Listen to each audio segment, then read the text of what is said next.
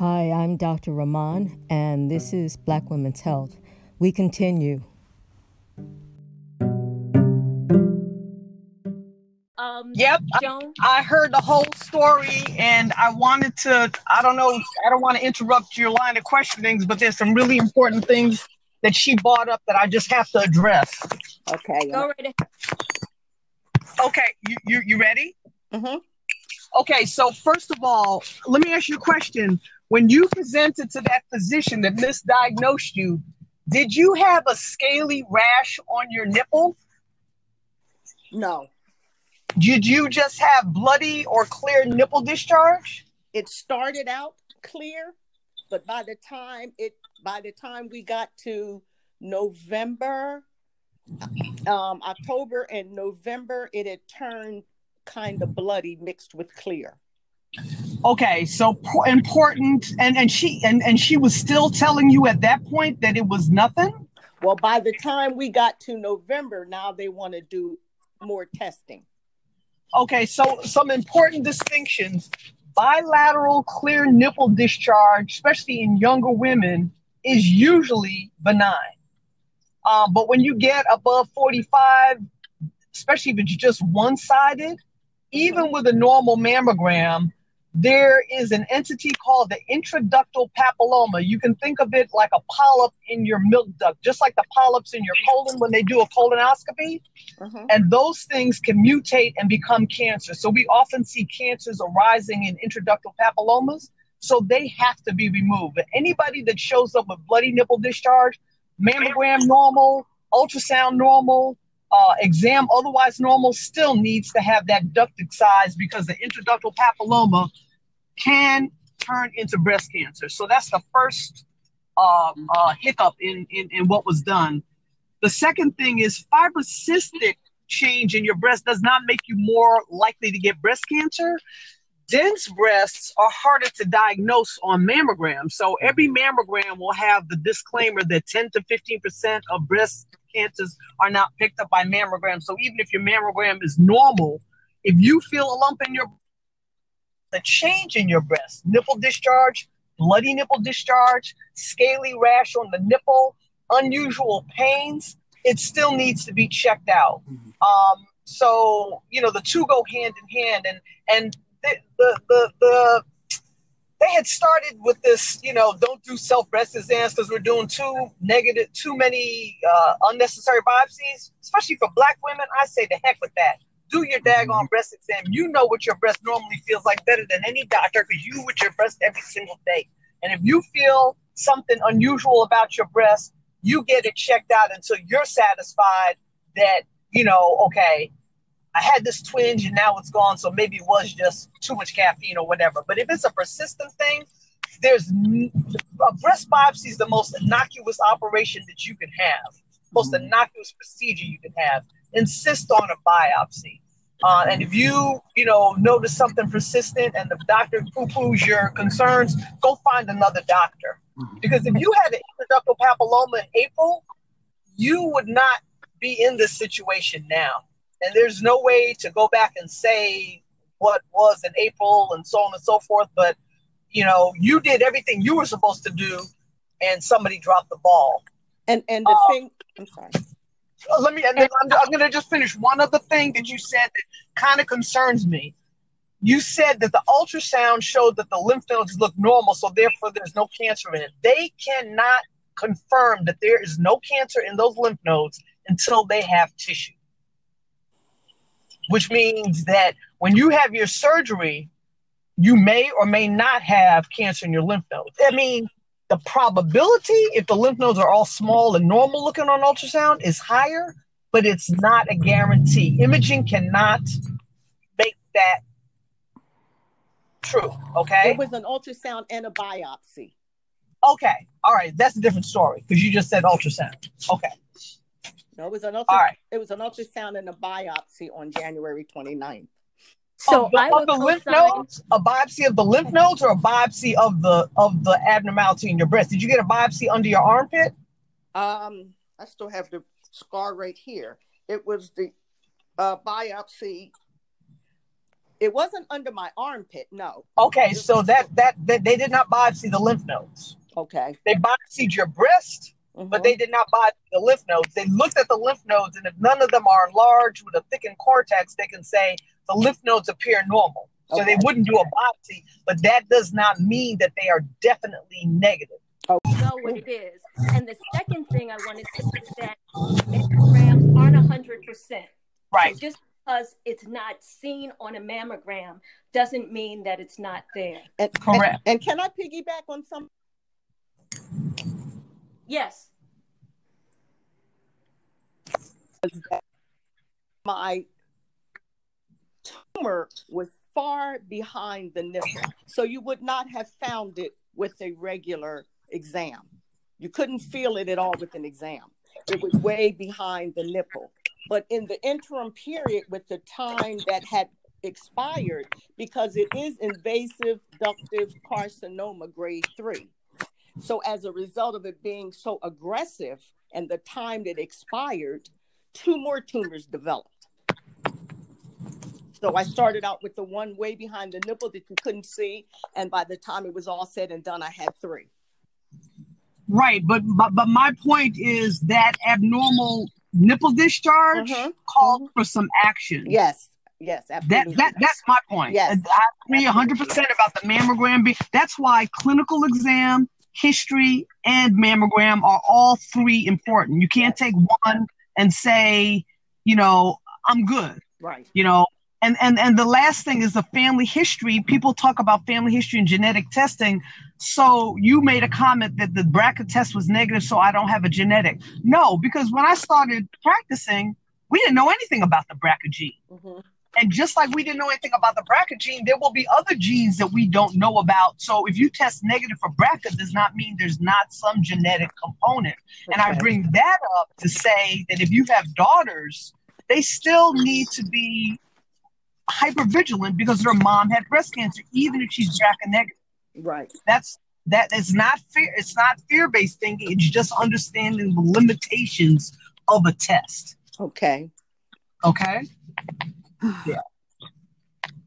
Carmen, are you still here with us? Yes, I am.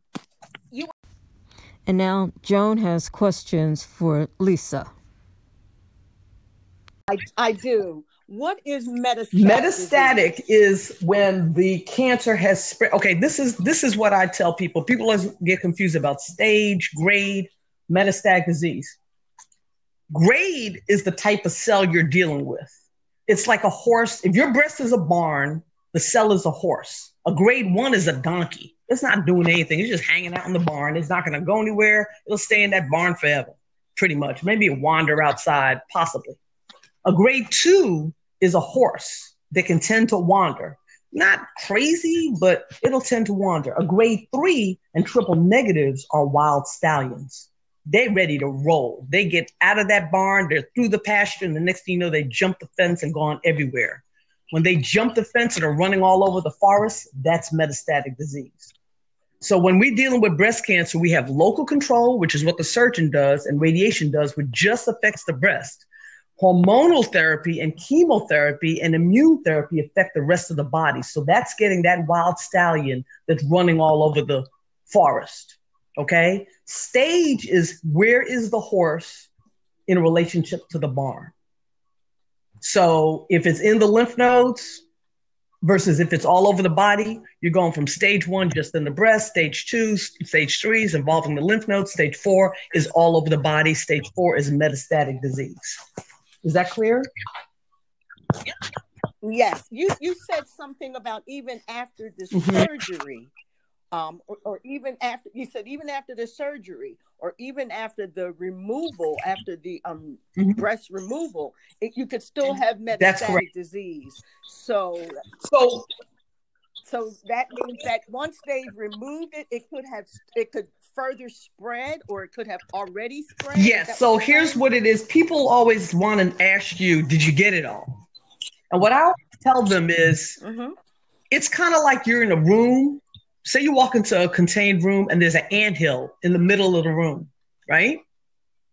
And you take a shovel Mhm. and scoop that anthill and throw it out the door. What guarantee do you have that there are not ants running around in the walls? You don't. Okay. That's metastatic disease. Okay, so Lisa, at this point, talk about chemotherapy that someone might get before surgery versus chemotherapy they might get after surgery. So, okay, so let's stick with the anthill uh, analogy.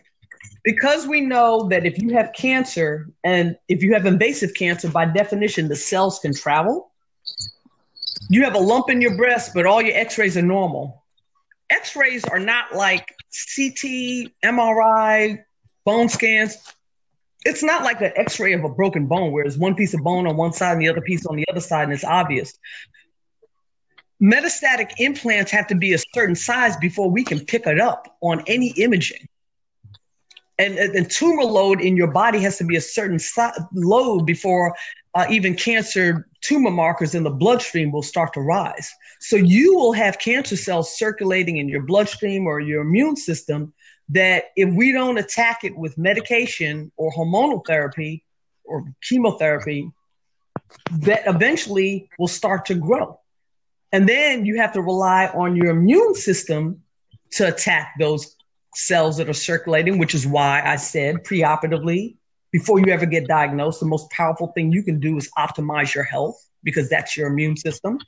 And I mean, because all of us have cells that are potentially trying to mutate walking around just as I'm walking around. Mm-hmm. And our immune system attacks them. And that's why we, quote, don't get cancer. But when they overload our immune system or something catalyzes it like a cigarette, inhaling arsenic, then now all of a sudden you have more optimal environment for cancer cells. So so, so neoadjuvant chemotherapy is chemotherapy that you give somebody before you operate. And there's two rationales for that. One is the tumor may be so huge that you cannot preserve the person's breast unless you shrink it.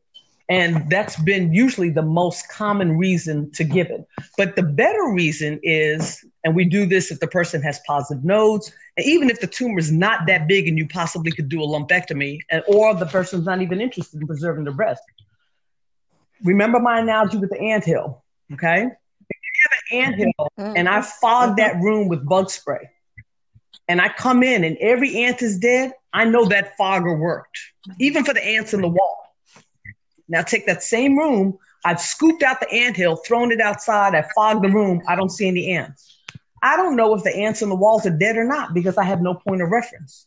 So what neoadjuvant therapy gives us is a point of reference. If you have you come to me with a five centimeter tumor, we do neoadjuvant chemo or hormonal therapy before I operate, and the next time I see you after four rounds of treatment, I can't even feel the tumor. That is amazing and great. And I know that any cells that are circulating in your body that want to turn into metastatic implants, those ants in the wall, they're probably dead too.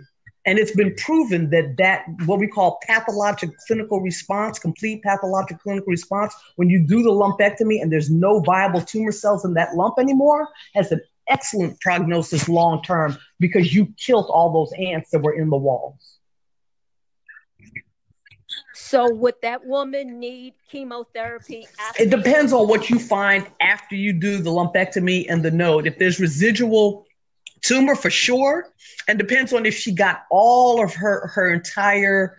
Um, some people will split it up and sandwich the surgery in between chemo. Although there are some studies that show that if you give the entire chemo rounds and then do the surgery, that it's a little bit better. But it depends on your oncologist, the cell type, the histologic grade. You know, there's a bunch of stuff. I don't want to generalize, but you know, a lot of times we'll sandwich it and see what the complete pathologic response is and then finish up the last two rounds of chemo.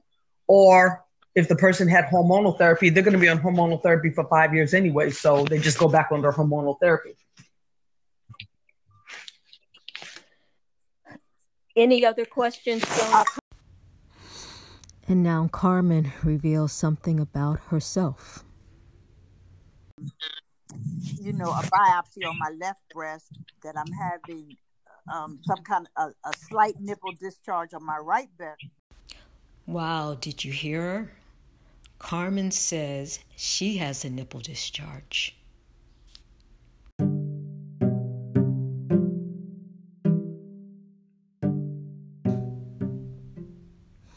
And so here we go. Nothing's ever simple. Life throws us curved balls. We have to assume responsibility for ourselves, and this conversation continues because there is more to be heard and much more to be said.